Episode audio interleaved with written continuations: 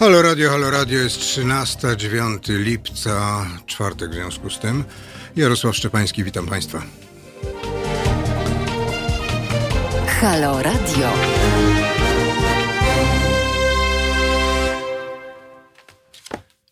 Gościem dzisiaj Państwa jest pani profesor Izolda Kiec. Będziemy rozmawiać wcale nie o tym, o czym ja rozmawiam zazwyczaj co tydzień, czyli o ekonomii, gospodarce, finansach, no czymś tam jeszcze, co się da. Będziemy rozmawiać o zupełnie czym innym. Trzy miesiące temu yy, odszedł jeden z naszych kolegów, redakcyjnych zresztą, Wiktor Bater. Byliśmy dzisiaj w Izabelinie na jego grobie.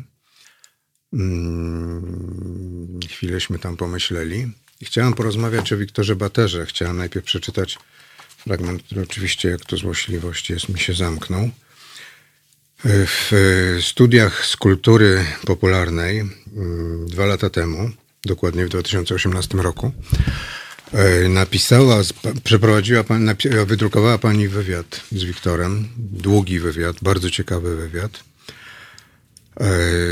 w którym to wywiadzie ja odniosłem takie wrażenie, że Wiktor, bo ja znałem Wiktora od wielu, wielu lat, e, miałem wrażenie, że on, że udało się pani go otworzyć. Znaczy nie książkę, tylko Wiktora.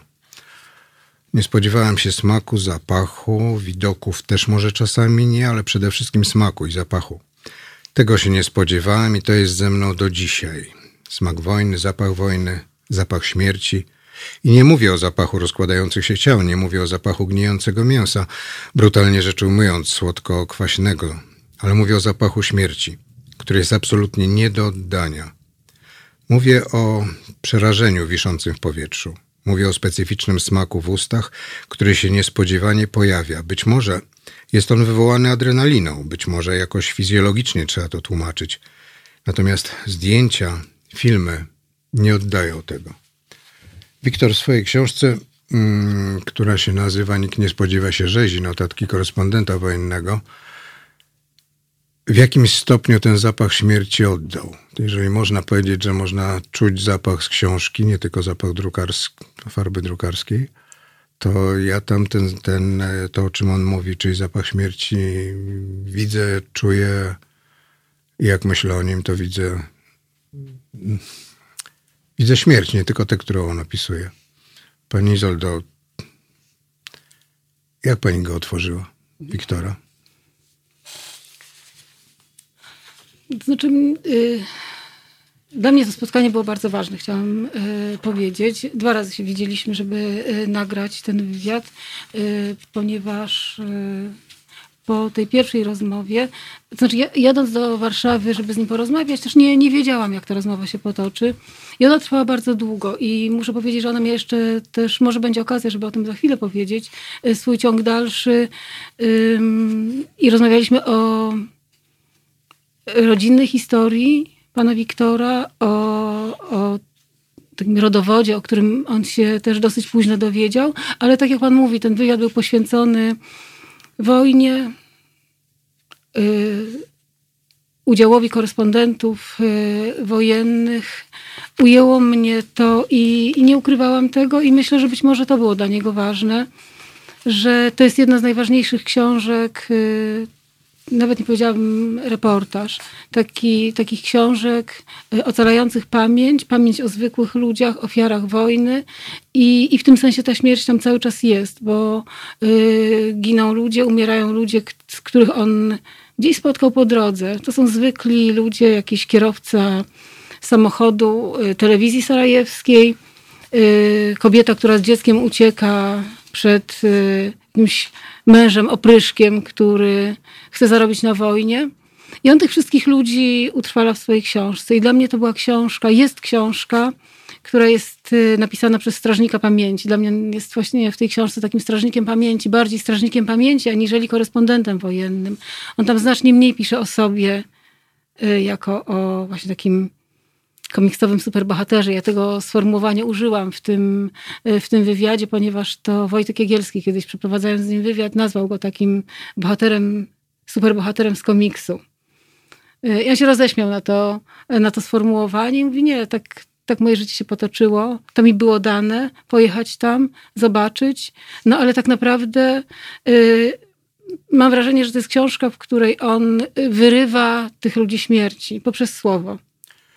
Powiedziała Pani o tym super, super bohaterze komiksu. To jeden, jeden większy super bohater komiksu mówił o tym do drugiego, bo obaj w końcu e, to samo robili, inaczej to samo, tak samo cierpieli, bo tylko tyle, że Wiktora nie ma, Wojtek jest.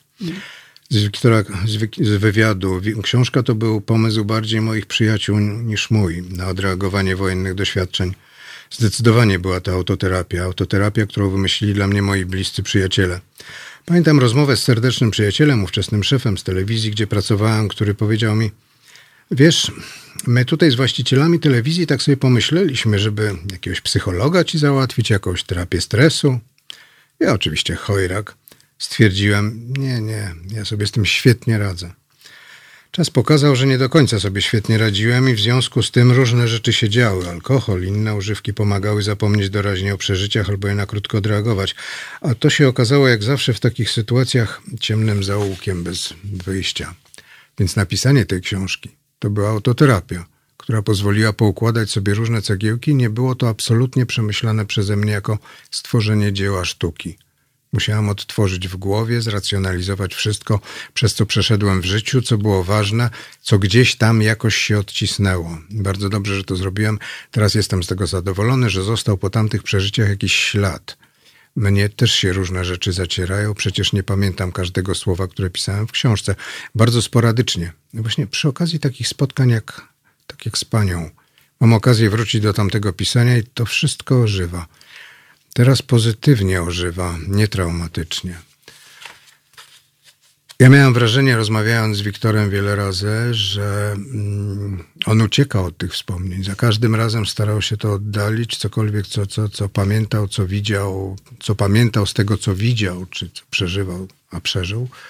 To, mm, no to w ogóle człowiek zawsze jest tak w pamięci, z pamięcią, że ludzie starają się odrzucić z pamięci to, co jest y, nieprzyjemne. Znaczy ja odniosłam też takie wrażenie, że, nie, yy, że jakby nie chciał, nie chciał epatować jakimś swoim nieszczęściem. Tym nieszczęściem, którego musiało spotkać yy, na tych kolejnych wojnach, yy, bo, bo, bo inaczej nie mogło być. I, i zdawał sobie doskonale sprawę z tego, że to, to cały czas jest z nim y, i będzie, i pozostanie do końca. Natomiast y, mam wrażenie, że nie bardzo chciał o tym mówić, że wolał powiedzieć, że to jest coś, co, co już się skończyło, czego nie ma, co y, nie wróci i, i że to są takie wspomnienia, które, które teraz może przy okazji jakiegoś wywiadu na przykład opowiedzieć. Myślę, że to, że się jeszcze później leczył, że jednak zdecydował się na kolejną terapię, no i to, że, że w jakimś sensie ta terapia okazała się nieskuteczna. To, że go nie ma, to jest właśnie dowód na to, że te, te wojny i ci ludzie, których jednak przecież y, ocalił wyłącznie w słowie, pozostają. No, pamięć taka, jak pamięć człowieka, mówię o Wiktorze, nie o nim, tylko jego, jest pamięcią obarczoną zawsze mm, straszliwym stresem, straszliwą grozą, straszliwym obrazem czegoś, co, czego się nie chce oglądać i nie chce się sobie przypominać tego. No, ta opowieść, e, mm, nie znajdę teraz opowieść o tym, e, jak e, stała matka z, w Biesłanie, stała matka z obrazem Tak. dziewczynki, znaczy ze zdjęciem dziewczynki, którą czy on widział, czy nie widział, to nie, bo tam widział mnóstwo ciał po prostu.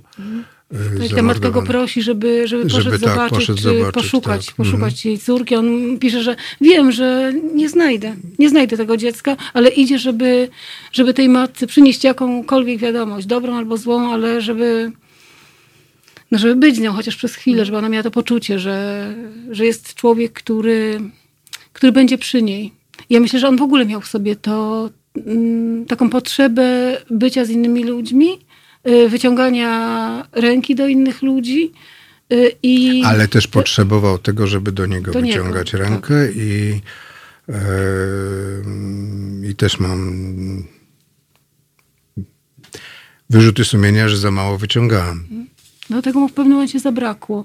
Y, I, no i żal ogromny. Ja czytałam wiele, wiele wpisów, wiele, mm, wiele takich słów żalu, że, że tego nie, nie zrobiłem, nie zrobiłam. To też jest e, dawanie sobie jakiegoś, jakiejś formie usprawiedliwienia. No, może trzeba było, może mogłem zrobić, może mogłem pomóc. Nie, jeżeli ktoś e, pada na serce, bo to można tak określić, to, no, to nie ma na to, nie ma na to rady. mm, Po prostu no nie, no po prostu nie. Po prostu możemy pomóc w sytuacji, w momencie jakimś medycznym czy coś, ale jeżeli to jest połączone wszystko ze wszystkim, e, to mimo ogromnej chęci życia. Znaczy, ja, ja, tak, to znaczy ja, ja chciałam powiedzieć w ten sposób, że dla mnie, jak myślę o tej y, historii, to y, i mam powiedzieć tak, y, co czuję, co czuję w sercu, jeżeli, jeżeli mogę w ten sposób to ująć, to, to po pierwsze y, ogromny żal mnie ogarnia na myśl o tym, co było przedtem, znaczy co musiał czuć tak wrażliwy y, i tak y, dobry człowiek, zanim to nastąpiło, zanim na, nastąpił koniec, zanim nastąpiła śmierć. To jest jedna rzecz. A druga rzecz,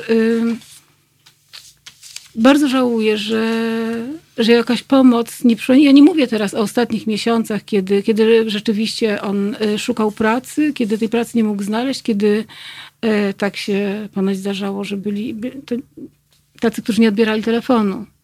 Którzy, którzy nie chcieli z nim Może zajęci byli po prostu, albo No i mieli konferencję, mieli czasu, teraz też ktoś dzwonił, potem. też nie odebrałem telefonu. Ym, ale być może ta pomoc była potrzebna wcześniej. Ja nie wiem, czy to też muszę powiedzieć, nie, że trzeba być człowiekiem, który chce tą pomoc przyjąć. I nie wiem, czy tutaj z, z jego strony była taka a, otwartość na przyjęcie y, pomocy. Mm, Była otwartość na przyjęcie pomocy, ale bardzo ograniczona. No właśnie, więc to jest, tu jest też problem, tak? Że może być ktoś, kto chce pomóc, czy ludzie, którzy chcą pomóc, ale niekoniecznie y, jest to pomoc oczekiwana, chciana, y, pożądana, więc myślę, że to są sprawy, które jeżeli w ogóle zajmować się tym i, i w jakimś takim y, bardzo szerokim kontekście y, upamiętniać y, Wiktora Batera, to trzeba by się właśnie tym wszystkim zająć. A nie powiedzieć, y, że wpływ na to, co się stało, miało jakieś jedno zdarzenie, y, ostatnie pół roku, ostatni rok. Nie, ostatnie 20, mm, przepraszam, próbuję 53 to policzyć, lata. 53 lata, tak. No, nazwijmy to 33 Mhm. lata, tak symboliczne e, na pewno. E, Dla mnie było bardzo charakterystyczne to, jak Wiktor przyjeżdżał z e, tego Otwocka, gdzie był w sanatorium w ostatnich, mm, na początku roku, tego, tego roku. I opowiadał głównie o tym, na co cierpią ci ludzie, którzy, bo to był sanatorium dla zakład terapeutyczny, nazwijmy, dla ludzi z- z urazem stresu bojowego. I opowiada o policjancie, który się nie może powstrzymać, żeby komuś nie przylutować, a najlepiej w domu.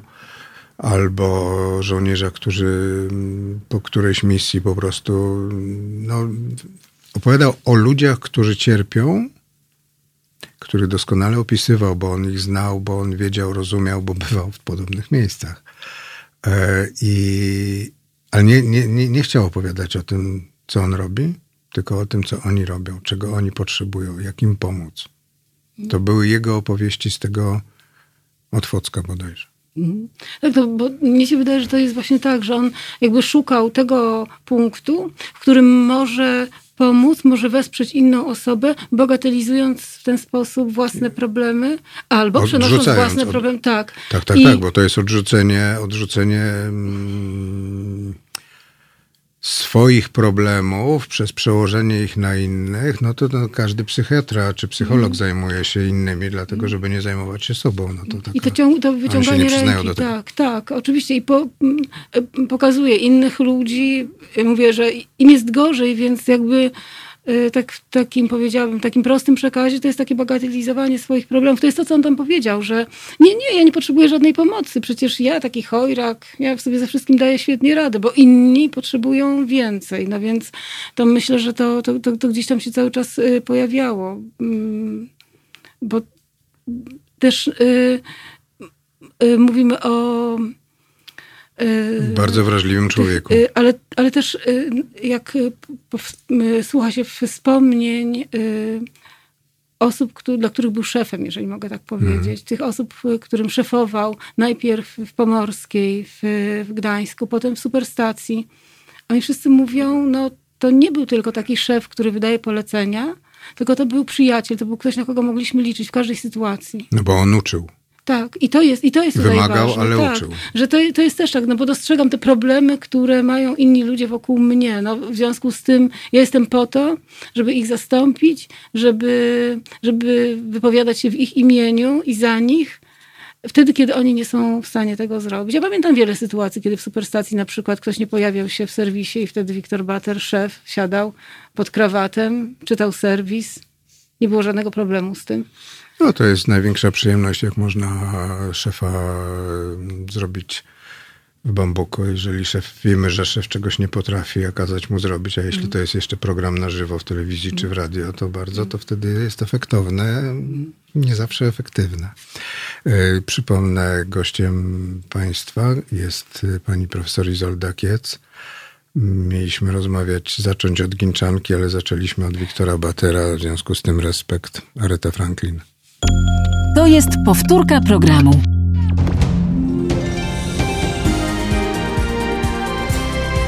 Halo Radio. Halo Radio, Halo Radio, Jarosław Szczepański, jest czwartek, 9 e, lipca. Przypomnę, telefon do studia 22 39 059 22, nasz adres mailowy teraz małpahalo.radio. Można nas słuchać, oglądać i komentować na Facebooku, na YouTubie i na stronie www.haloradio. E, I przypomnę, że Państwa gościem jest pani profesor Izolda Kiec. Rozmawiamy o Wiktorze Baterze, który trzy miesiące temu Y, od nas, y, no, od nas odszedł. Nie ma go od trzech miesięcy, ponad trzech miesięcy, bo od 7, od 7, mm, od 7 kwietnia. Dlaczego on się co pani zrobiła, że go pani otworzyła? Właściwie zadaję drugi raz to samo pytanie, ale ono. Robię to świadomie, ponieważ yy, wiem, jakie ma pani plany dalsze. Nie będę ich zdradzał, jeśli ich pani sama nie zdradzi. E, nie powiem, że w stosunku do Wiktora Batera, ale żeby o nim. E, natomiast e, on pani pisał, on pani mówił, on się przed panią otwierał. Terapeutka? Nie, nie, nie, nie, nie, nie, nie jestem terapeutką i nie mam takich aspiracji. Natomiast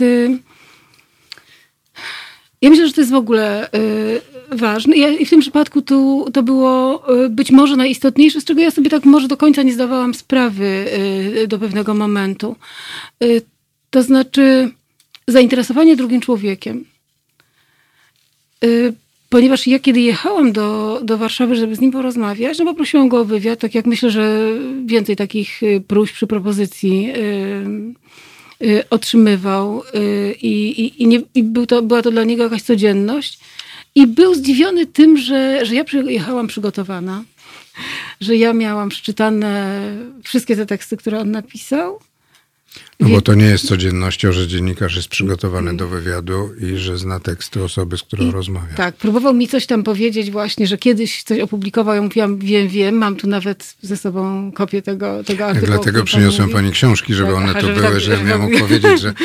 że, pan, że pan też jest, też jest przygotowany. No starałem się być przygotowany. No, I, i, I w każdym... No, nie mnie oceniać. Znaczy myślę, myślę, że go to ujęło.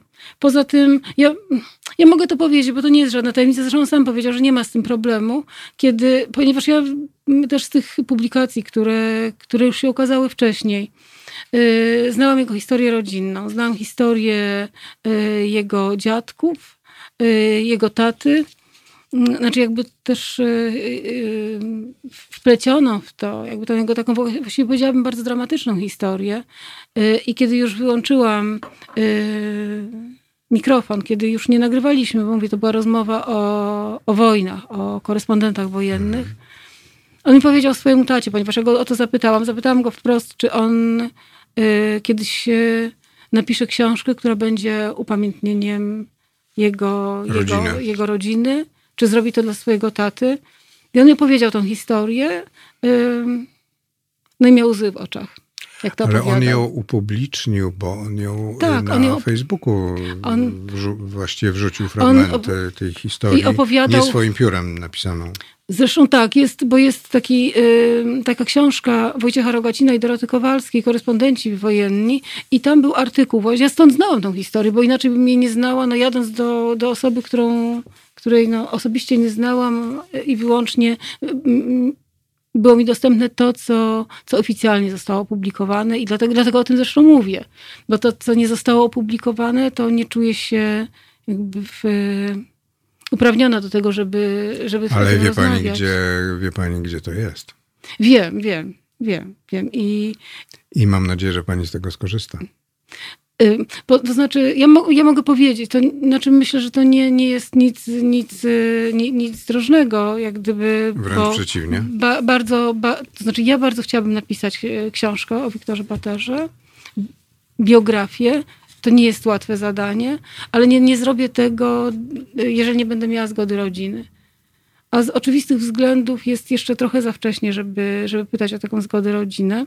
Natomiast mogę powiedzieć, bo zostałam do tego upoważniona, specjalnie pytałam przed tą audycją, przed przyjazdem tutaj do Państwa. Yy, czy mogę powiedzieć o jeszcze jednej historii, ponieważ ja to też wiedziałam od yy, samego yy, Wiktora Batera, yy, że on yy, otrzymał taką propozycję też od swojego byłego współpracownika z Superstacji, Jaremia Mrożka, żeby nagrać y, wywiad Rzeka. I oni ten wywiad nagrywali, y, nie dokończyli go, nie dokończyli tych rozmów, bo no z, najpierw przeszkodziła pandemia i wcześniej jeszcze te pobyty w szpitalu, ale wiem, że jeździł do, do szpitala, do Wiktora, pan Jarema. Y, I to jest, y, to jest rozmowa niedokończona, ale jestem umówiona tak, z, y, ponieważ mnie Wiktor Bater prosił o pomoc w przygotowaniu tej książki, w redagowaniu tej książki, w pozbieraniu materiałów, więc jakby czuję się tutaj też no, upoważniona. jakoś upoważniona, mhm. odpowiedzialna, a poza tym ch chciałabym to zrobić. No to, to jest tutaj jakby, znaczy te wszystkie elementy są tutaj ważne. Ale mówię, czekamy z tym, żeby, żeby podjąć taką ostateczną decyzję na taki moment, kiedy będzie można porozmawiać z siostrą pana Wiktora, zapytać, czy ona wyrazi na to zgodę, czy, czy też yy, opowie. Znaczy, no chyba nie może nie wyrazić zgody, bo byłoby to... Mm, on jest dobrem publicznym. Już teraz. Yy, są, są pewne historie rodzinne, do których inaczej niż poprzez rodzinę się nie dotrze. Ja, ja mu, muszę powiedzieć, że to jest oczywiście zadanie bardzo trudne, ponieważ ja, ja też nigdy nie, nie zajmowałam się i nie pisałam o nikim, kto, kto przetrwał w pamięci tak wielu osób żyjących. Y, że raczej moja praca polegała na tym, żeby szukać w bibliotekach, w archiwach, w spisanych wspomnieniach, Rzadko zdarzało mi się, że no tak jak w przypadku Ginczanki w ostatniej chwili jeszcze rozmawiałam z osobami, które, które ją znały. Natomiast wiem, że to będzie zadanie bardzo trudne z, z, tego względu, że, że jest bardzo wiele osób, gdzie każda historia to jest też opowieść o sobie. No tak. I trzeba będzie z, z tych opowieści, które każdy ma o sobie, jakby wyłuskać tę opowieść, która jest opowieścią wyłącznie o Wiktorze Baterze. To jest jedna sprawa. Druga sprawa, że to jest bardzo trudne środowisko. To ja już wiem dzisiaj, że to środowisko dziennikarskie jest środowiskiem bardzo trudnym we współpracy. No to jest, znaczy, nie no zawsze się zastanawiam, czy jest to środowisko, zamknięte środowisko. Y Albo jest to wiele środowisk różnych. Y dziesiątki I, różnych środowisk. I powiem jeszcze taką rzecz, co y, właściwie ja e, z zaskoczeniem zauważyłam coś takiego, co widziałam też u, u Ginczanki, kiedy jednak e, e, udawało mi się z kimś porozmawiać jeszcze bardzo dawno temu. albo kiedy czytałam wspomnienia, to jest wyrzut sumienia. I tutaj to też No. gra Właściwie od tego zaczęliśmy. tak, tak, i to tutaj gra y, rolę. Ale, ale mówię, tymczasem sobie tak rozmyślam o pewnych sprawach, zbieram sobie słowa, ponieważ ja uważam, że słowa tutaj są najważniejsze. Zbieram sobie różne słowa, którymi można by y, em, opisać Wiktora Batera. Są to słowa wcale nieoczywiste i, i czasem nawet sama jestem zaskoczona, bo pół roku temu nie użyłabym takich słów jak dzisiaj. Użyłabym y, po to, żeby go scharakteryzować. No więc to jest wszystko przed nami, ale, ale myślę, że myślę, że ten wywiad na pewno powinien się ukazać, bo po to był y, spisywany i po to był, y, po to był przeprowadzany, żeby się ukazało. Y, natomiast jeżeli chodzi o już właśnie o, o biografię, o książkę o nim, to, to mówię, to z mojej strony są y, chęci i jakieś tam przemyślenia, a, a jaka będzie decyzja siostry? Siostry przede wszystkim. Dopilnujemy, żeby, żeby pani to zrobiła. Na zewnątrz kołżach wody zmieszanej z krwią leżą na ziemi ofiary ze szkoły numer jeden w Biesłanie. Nieopodal, koło parkanu, w równych rzędach poustawiane trumny pokryte purpurowym kirem. Podchodzi Irina z portretem czternastoletniej Alony z białą wstążką we włosach. Taką jak te, które w czasach Związku Radzieckiego mamy wiązały dziewczynkom przed pójściem do szkoły. Pyta, czy nie widziałem Alony. Widziałem zbyt wiele takich.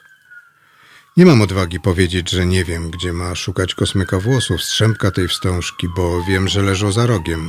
Za tym rogiem, którego Irina nigdy nie pokona, który pokonuje dla niej, przekraczając samego siebie. To jest ten, ten fragment, o którym no, właściwie rozmawialiśmy na początku. To jest to historia z Biesłaną, gdzie mm, notabene mm, przez parę naście minut wszyscy sądzili, że, że Wiktor też zginął. Mm, Po czym strasznie go to jakoś bawiło zawsze, że, że on już przeżył swoją śmierć. Jeszcze jeden fragment na koniec tej części naszej rozmowy bym chciał przytoczyć mm, o kon, po konflikcie w Abchazji. Rok później wzięliśmy z Szazy ślub. Wojna była już dla niej tylko złym snem, ten koszmar powraca jednak za każdym razem, kiedy jedzie do domu. Bezskutecznie stara się zapomnieć, ale we wrześniu 97 roku, ubrana w biało powłóczystą suknię z welonem, nie myślała o wojnie. To było takie zdjęcie, które, e, które mm, on zamieścił e, w książce. Tak, tak, tak, tak, jest to na końcu. Jest to, jest to na końcu to zdjęcie e, no, swojej wielkiej, wielkiej miłości. Mm, Shazji i później Leona, czyli, czyli syna. Państwa gościem jest profesor Izolda Kiec. Słuchacie Halo Radia. Teraz proponuję Feeling Good Nina Simon. Słuchajcie powtórki programu.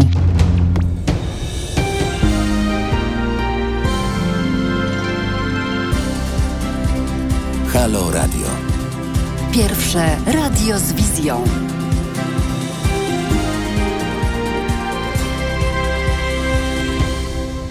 Halo Radio, Halo Radio, Jarosław Szczepański, witam serdecznie. Jest czwartek, e, 9 lipca, przepraszam, zastanowiłem się.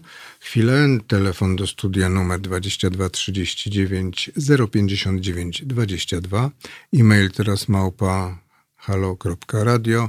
Jesteśmy na e, Facebooku, na YouTubie, jesteśmy na, mm, no, na u nas na, na www.halo.radio.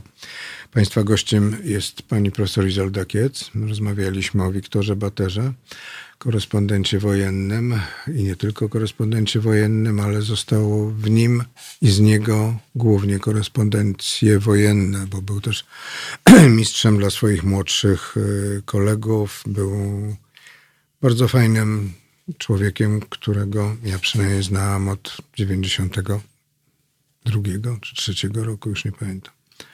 No parę lat, parę lat temu. Parę lat temu to było. Takiego pięknego określenia pani użyła. Przekracza, przekracza siebie w emocjach, mówiąc o Wiktorze. Przekracza siebie w emocjach, żeby pomóc innym. Żeby pomóc innym, tak. I my, myślę, że to... I to są te opisy zresztą. Tak, tak, tak, tak. To są te opisy i tych, tych opisów w książce y, jest bardzo wiele.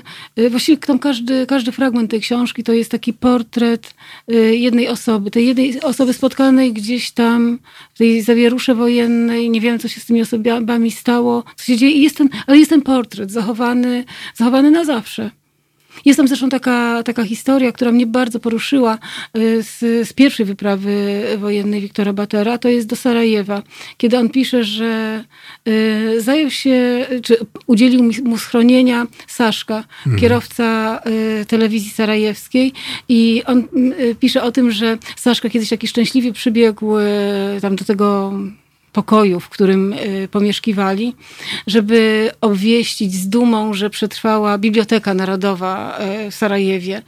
Y, I pomyślałam sobie, że to właściwie ta książka Wiktora Batera jest też takim długiem, którą spłaca Saszce. Saszka się cieszył, że przetrwała Biblioteka Narodowa, czyli przetrwało słowo. I on go utrwala w słowie. Bo nie, nie, zapytałam go o to, ale myślę, że też nie wiedział, jakie były dalsze losy Saszki, czy jeszcze żyje. Książki to wynikało, stało, że chyba tak. raczej wiedział, że On nie się, żyje. Że się rozstali mm. gdzieś tam i... Mm. Y, ale to jest taka właśnie taka historia, która, która myślę, yy, i, chciałam dodać do tego, co, o czym rozmawialiśmy przed, przed piosenką, że, że właściwie to jest taki dług do spłacenia, jaki, jaki wszyscy mamy yy, wobec Wiktora Batera, żeby, żeby go utrwalić, bo, bo jednak pamięć jest czymś zawodnym. Częścią pamięci jest też zapomnienie i yy, jeżeli tak to potraktujemy, to, no to, to przemijam bez śladu. Więc myślę, że takim śladem jest właśnie słowo i, i, i dlatego tutaj tyle powiedziałam o książce.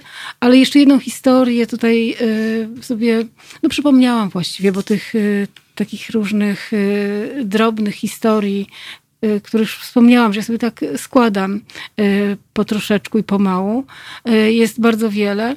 Jest taka książka Natalii Kuśmierz, Wariatka. To jest książka o dziewczynie, która zachorowała na raka tarczycy i i on opisuje swoją walkę z tą chorobą, opisuje mm, terapię, jaką musiała przejść, nawroty choroby. Y, Czyli to jest to terapeutyczna książka, tak, tak, opisanie. Tak. I jednym z bohaterów tej książki jest niejaki B.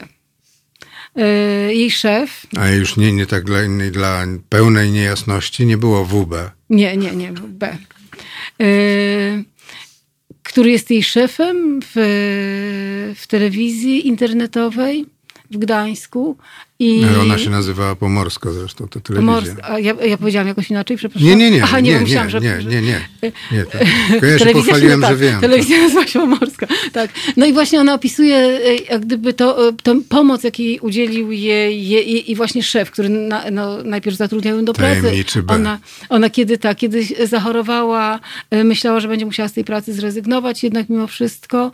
Um, pomógł jej w znalezieniu odpowiednich lekarzy, odpowiedniej terapii, ale też zaproponował tę terapię, jaką było napisanie książki. Bo ona tam wspomina w tej, e, w tej książce, że zadzwonił B e, i mówi: Natalia, e, wydaje mi się, że się trochę nudzisz, masz dużo czasu, to proponuję, żebyś napisała książkę, w której opiszesz wszystko to, co mm, musiałaś przejść, co masz za sobą. Ja no mówię, że to rzeczywiście. Nagle okazało się, że że tam, z tego co pamiętam, nie chcę zaraz przekłamać, y, ale, ale mówi, że, że, że ponieważ bardzo lubiła pisać, więc y, napisała tę książkę i, i nadzieję, że to nie będzie jedyna książka, którą, którą napisze. Odkryła w sobie to, taką potrzebę pisania i re, relacjonowania wszystkiego tego, y, co, co, co przeszła. I wydaje mi się, że to też jest niezwykle istotne, że ale mógł to zrobić tylko człowiek, który sam bardzo wiele przeszedł. Oczywiście. Zaproponować komuś y, pomoc, terapię, wiedział. Zresztą ja muszę pamiętać, jeszcze mogę takim y, wspomnieniem też jeszcze, nie wiem, czy za dużo nie mówię, ale takim... Yy, powiem brutalnie, no, zaprosiłem panią po to, żeby pani mówiła. Dziękuję. Taką, pamię pamiętam taką sytuację, kiedy ja po prostu pomyślałam sobie, coś ty zrobiła. Pojechałaś do faceta, zrobić wywiad z człowiekiem, który ma takie przejścia, ponieważ ja trafiłam y, na tekst, którego, y, tak powiedziałam, że byłam dobrze przygotowana, y, ale jeszcze przygotowałam artykuł o tej książce Nikt nie spodziewa się rzezi i trafiłam na taki tekst Wiktora Batera, który napisał po śmierci Krzysztofa Millera. Przeczytałam ten tekst i się zawstydziłam. Zawstydziłam się, że, że ja go wypytywałam w ogóle o te sprawy związane z wojną i tak dalej. No i bardzo go przeprosiłam powiedziałam, że przepraszam, że yy, właściwie to chyba nie powinnam tego robić, bo otwiera się jakieś rany, jakieś niezagojone blizny i to yy, gdybym wiedziała, gdybym wcześniej przeczytała ten bardzo emocjonalny tekst yy, po, po śmierci Millera, który napisał po śmierci Millera, Krzysztofa Millera, to, to chyba bym się nie zdobyła na zadanie tych pytań, na zrobienie tego wywiadu. Yy, I tak jeszcze zażartowałam, to teraz to chyba muszę się tylko schować do najmniejszej dziury ze wstydu. On powiedział, nie, nie wolno, bo z dziury się jeszcze gorzej potem wychodzi. I, I powiedział: Nie ma żadnego problemu, dobrze mi się rozmawiało. Jak pani przyjedzie, to pójdziemy na lemoniadę i sobie wszystko wyjaśnimy. I to po prostu było też takie nie. Myślę, że nie do końca tak było, że to była taka prosta rozmowa dla niego, ale, ale wtedy, kiedy ja ujawniłam, że mam jakieś wątpliwości związane, związane z tą rozmową, to, to wyciągał rękę. Nie mówił, no widzi pani, co pani narobiła, ja teraz myślę o tych wojnach. Nie, powiedział, wszystko jest w No czyli zobowiązał panią do tego, żeby pani teraz siadła, napisała to, co jest do napisania. Posługując się zresztą na przykład tymi wywiadami, które, które są również gdzieś nagrane. I zawsze należy to robić w miarę jak najszybciej, bo potem czasami jest tak, że się zacznie coś robić, pisać, potem bohater znika. No w tym wypadku już zniknął. E, byliśmy dzisiaj na jego grobie i mm, pod tabliczką Wiktor Bater 7 kwietnia 2020 roku jest druga tabliczka 26 kwietnia z imieniem i nazwiskiem jego matki, która zmarła 19 dni po nim. Ech. Proszę Państwa, gościem jest pani profesor Izolda Kiec. Rozmawiamy o Wiktorze Baterze. Rozmawialiśmy o Wiktorze Baterii, że mm, a ja teraz próbuję zobaczyć Etta James. I'd rather go blind.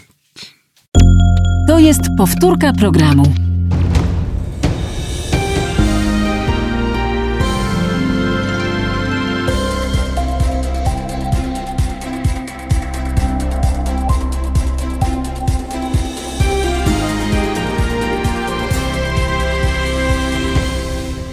Halo Radio, halo Radio, Jarosław Szczepański, witam bardzo serdecznie. Nasz numer telefonu 22 39 059 22 i adres mailowy teraz małpahalo.radio. Jesteśmy na Facebooku, na YouTubie, jesteśmy na www.halo.radio.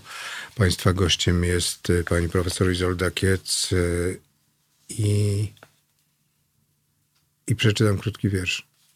Non omnis moriar. Moje dumne włości, łąki moich obrusów, twierdzę szaf niezłomnych, prześcieradła rozległe, drogocenna pościel i suknie. Jasne suknie pozostaną po mnie. Nie zostawiłam tutaj żadnego dziedzica, niech więc rzeczy żydowskie twoja dłoń wyszpera, chominowo, lwowianko, dzielna żono szpicla, donosicielko chyża, matko Volksdeutschera, tobie, twoim niech służą, bo po cóż by obcym, bliscy moi, nie lutnia, to nie puste imię. Pamiętam o was, wyście kiedy szli, szupowcy też pamiętali o mnie. Przypomnieli i mnie. Niech przyjaciele moi siądą przy pucharze i zapiją mój pogrzeb i własne bogactwo.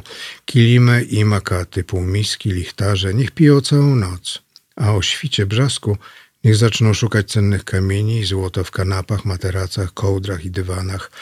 O, jak będzie się palić w ręku im robota, kłęby włosia końskiego, morskiego siana, chmury rozprutych poduszek i obłoki pierzyn. Do rąk im przylgną, w skrzydła zmienią ręce obie. To krew moja pakuły z puchem zlepi świeżym i uskrzydlonych nagle w aniołów przemieni. Ginczanka pani chciałam powiedzieć dziecko, właściwie nie, ale pani, ktoś, kogo pani ponownie mm, dała ludziom. bo to jest jej wiersz, który ona napisała, no, napisała za życia, napisała przed wyjazdem z Lwowa, przed ucieczką z Lwowa, przed ucieczką mm, uciekała do Krakowa, rzecz się działa w czasie II wojny. Jak z tego wiersza wynika, miała wielu przyjaciół, którzy ją donosili Niemcom, że mieszka tam Żydówka. E, Zresztą dość częsty przypadek, a to akurat z kolei dodatkowy przypadek, że to był jedyny w historii powojennej przypadek, kiedy wiersz, w którym tak, takie słowo pisane stało się e, dowodem, e, skutecznym dowodem w procesie i skazaniu tejże hominowej, o której tu mowa. Skąd pani tę ginczankę wzięła? Ja to wiem, tylko niech pani opowie naszym słuchaczom. Ja gincza, ginczankę z, e, Z małej, książ- z małej z mamy. książeczki. Tak, tak, tak, z księgozbioru e, mojej mamy, e, który bardzo lubiłam przeglądać i wyszukiwać coś, co będzie dla mnie i właśnie tak mogłabym powiedzieć, co będzie moje. E, I tam właśnie znalazłam e, tomik Ginczanki z serii Poeci Polscy. To jest taka seria... e, Takich m, malutkich takich- zeszyty, miniatury to były w Takie miniaturki, tak. tak. Mhm. e, Były. Czytelnik to, Tak. to publikował tę, tę serię. I ja w- na początku lat 80., kiedy chodziłam do liceum, trafiłam na ten tomik właśnie w małej bibliotece i jakoś tak tą, tą Ginczanką trochę się próbowałam zaprzyjaźnić, chociaż ja, to nie było tak, że ja przeczytałam Ginczankę i powiedziałam, ach, to jest, to jest to. Ja ją bardzo długo oswajałam, bo to nie jest łatwa poezja i, i tu skłamałabym, gdybym powiedziała, że, że od razu wiedziałam, że to będzie ta poetka, którą będę się chciała w jakiś sposób zajmować, e, pisać o niej, czy... e, No nie To- tylko pisać, bo jeszcze zbierać jej wiersze, bo Tak. udało się pani zebrać jej wiersze, które, które były zupełnie gdzieś mm, zniknięte, Tak, przepraszam. bo to, bo, bo ta, y, to wydawnictwo czyta, y, to, do czytelnika z, lat, y, z roku 80 to było powtórzenie wyboru y, poezji Ginczanki Jana Śpiewaka z 53 roku. I tam były wiersze z jedynego tomiku Ginczanki, który ukazał się przed wojną w 1936 roku. Wiersze z prasy. No był ten wiersz Non Omnis Moriar, który po wojnie opublikował w Odrodzeniu Julian Przyboś. Y, I było parę tekstów z rękopisów, chociaż on nie podawał skąd ma te rękopisy, jak do niego trafiły i tak dalej, ponieważ Jan Śpiewak znał się z Ginczanką i, i zresztą w latach 70. publikował y, opublikował dwa artykuły wspomnieniowe na jej temat, więc ja powiem szczerze, że chyba wtedy to tak mi się wydawało, że on musiał je mieć jakoś tam od Ginczanki, czy jakoś jak nie zastanawiałam się nad tym. Potem okazało się, że tych rękopisów jest mnóstwo i one leżą tak sobie nieczytane przez nikogo w Muzeum Literatury, bo do Muzeum Literatury przekazał je y, Eryk Lipiński. No i, ale dalsze poszukiwania e, też jakby sp- sprawiły do tego tomu, który tutaj y, pan redaktor ma przed sobą, to były już poszukiwania po ukazaniu się kolejnych tomów Ginczanki, już kiedy o Ginczance trochę więcej wiedzieliśmy, wiemy. No i ja w zeszłym roku miałam to takie odkrycie niezwykłe, rękopisu Zuzanny Ginczanki, nieznanego, prawdopodobnie najwcześniejszego, to jest Pieśń nad pieśniami, prawdopodobnie młodzieńczy rękopis. y, I myślę, że takich y, rękopisów do odkrycia jest jeszcze więcej. Prasie parę tekstów się znalazło, bo to my teraz jesteśmy w świetnej sytuacji, y, dlatego że coraz więcej bibliotek w wersji cyfrowej udostępnia y, zbiory, y, swoje, swoje zbiory i, i, i tam to jest prawdziwa Z kopalnia. rękopisami można jest by- gorzej. z rękopisami gorzej, bo trzeba znać, jeżeli rękopis nie jest podpisany, to trzeba znać charakter pisma. No ja tutaj wygrałam w tej w przypadku pieśni nad pieśniami, bo znam charakter pisma Ginczanki. i- Wyjaśnijmy naszym słuchaczom, że Jan Śpiewak to jest, to był, bo już nie żyje od lat, mąż e, poetki Anny Kamieńskiej. Oni by oboje byli rodzicami Jana, Śpiewa, Je- Jana Śpiewaka i Pawła Pawła. Śpiewaka. Jan Śpiewak e, zmarł niestety na serce w 88 roku, 1988 roku. Pracowałam z nim przez 6 lat w miesięczniku księży Michalitów Powściągliwości Praca, jakby to nie brzmiało. E, I, e, a Jan Śpiewak, o którym pewnie zapewne wielu słuchaczy naszego radia słyszało, czy słuchało, jak prowadził tę audycję, to jest syn Pawła Śpiewaka z kolei. Czyli Przypomnę- wnuk tego, co znał Ginczankę. I wnuk tego, co To znał Gliczankę, tak stąd na zaczęła się moja wyliczanka, żeby dojść do tego, y, skąd się wzięła, skąd się wzięła ta Ginczanka. Przypomnijmy, że Ginczanka to jest, y, to są lata przedwojenne, to jest okres, y, to są lata 30., to jest piękna kobieta, która podbijała serca wielu, wielu znanych pisarzy czy poetów w Warszawie i w Lwowie i w Krakowie. Nie, właściwie tylko w Warszawie i w Lwowie. Już w Krakowie już nie było co, bo to było w czasie okupacji, kiedy Właśnie, w Krakowie, to mhm. już nie... Nie podbiła serc, tylko została za, zamordowana Mhm. po prostu. Też zdaje się na skutek, y, Donosu, wszystko wskazuje tak. na skutek donosu po prostu. Jakichś miłośników poezji zapewne. Wielkich. Przypominam Państwu, że jest Państwa gościem pani profesor Izolda Kiec, że słuchacie Halo Radia, że jest czwartek, 9 lipca, dochodzi godzina 14. Ja się nazywam Jarosław Szczepański. Y, Przypominam również, że prowadzimy kampanię na www.zrzutka.pl kampanię Ile kosztuje nas Kościół katolicki. Wychodzi z naszych wyliczeń, że 20 miliardów złotych rocznie. To nie było a propos księży Michalitów i, i powściągliwości pracy, ale, ale tak się jakoś y, złożyło. Y, I przypominam, że za chwilę będziemy mogli posłuchać Nie masz cwaniaka nad warszawiaka. Słuchajcie powtórki programu.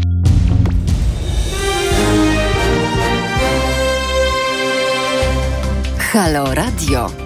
Gadamy i trochę gramy.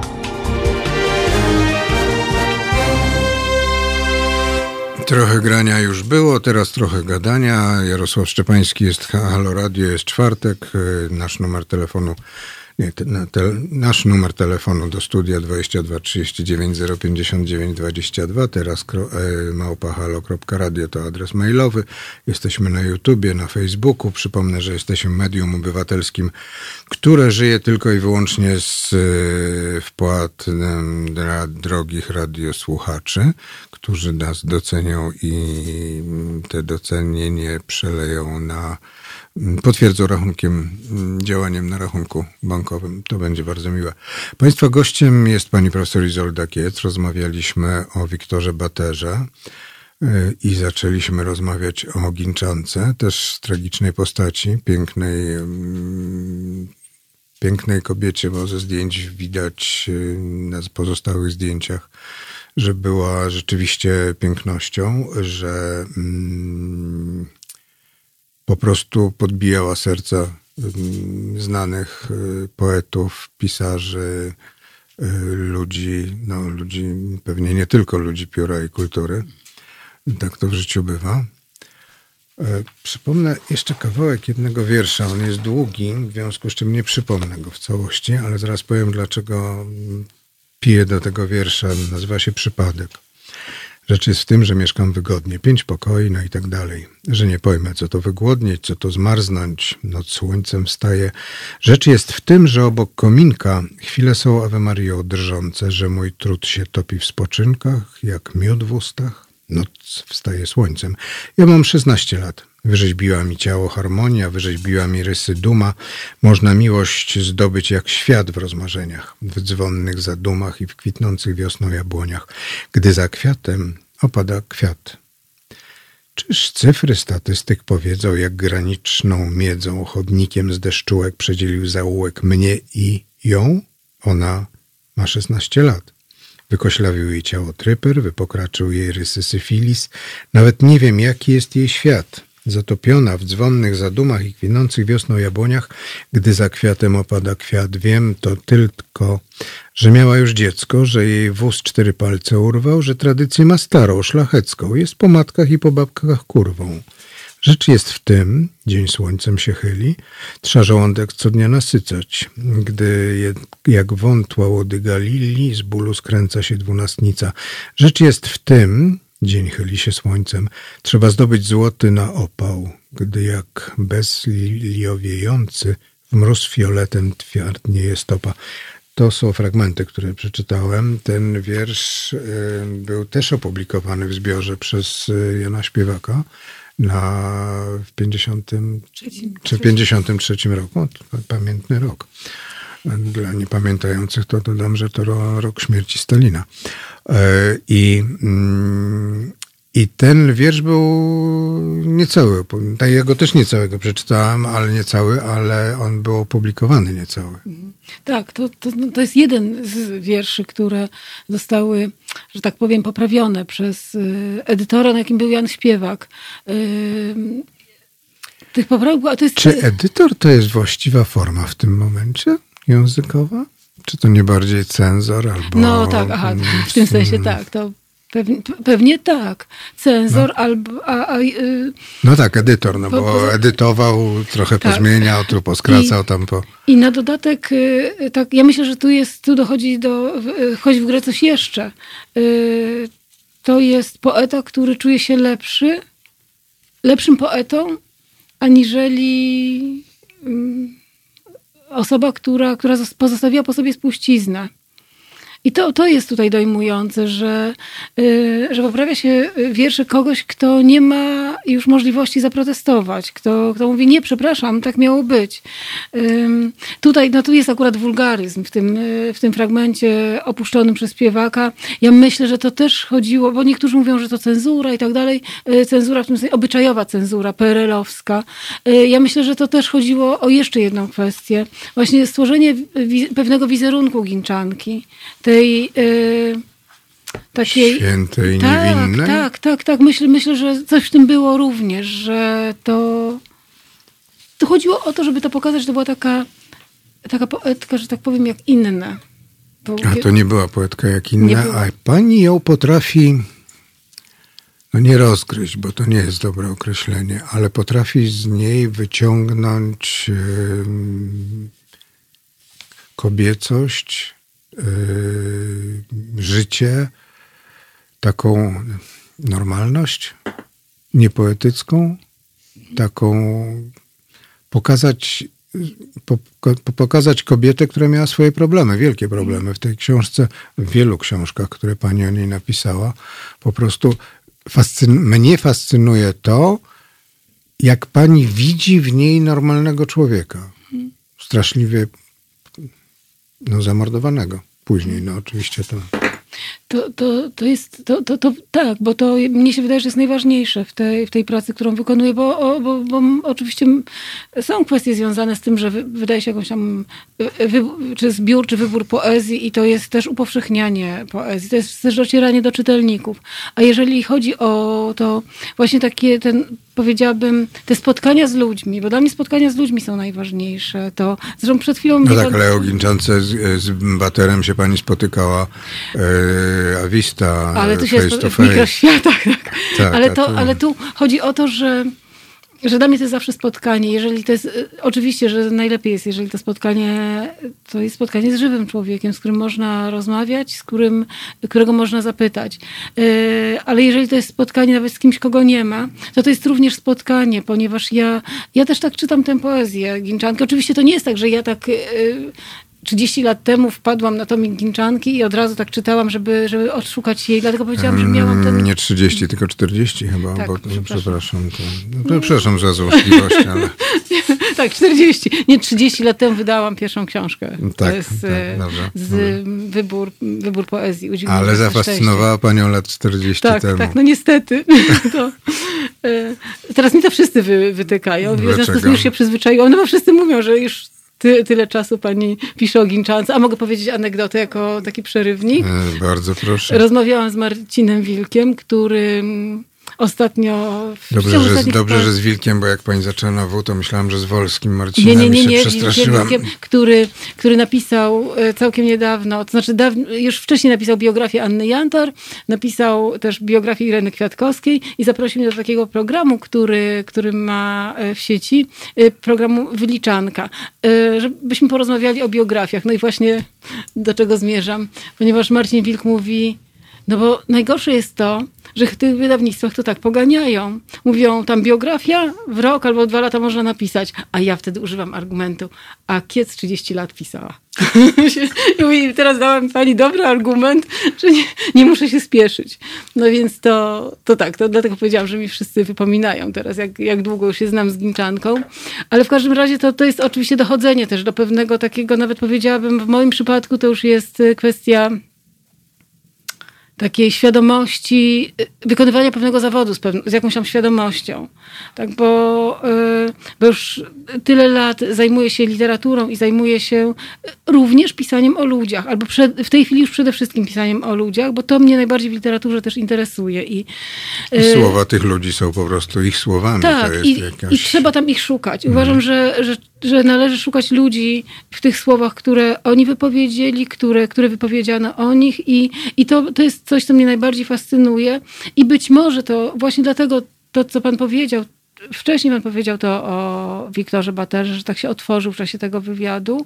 E, tutaj mogę powiedzieć o Ginczance, że ona też się jakby otwiera wtedy, kiedy, kiedy zbieram e, różne materiały na jej temat, kiedy ją czytam, e, bo wydaje mi się, że, że robię to uważnie że nie poprzestaje na, na jakichś powierzchownych takich e, kontaktach z, z tymi ludźmi, których no, w jakiś sposób sobie wybieram, a być może oni też mnie wybierają, bo, bo nie potrafiłabym chyba napisać o kimś, kto do mnie nie trafia, w tym sensie, że nie, mogę powiedzieć, nie lubię, nie chcę. Nie napisałabym biografii o kimkolwiek, kto na przykład dostanę zlecenie napisania.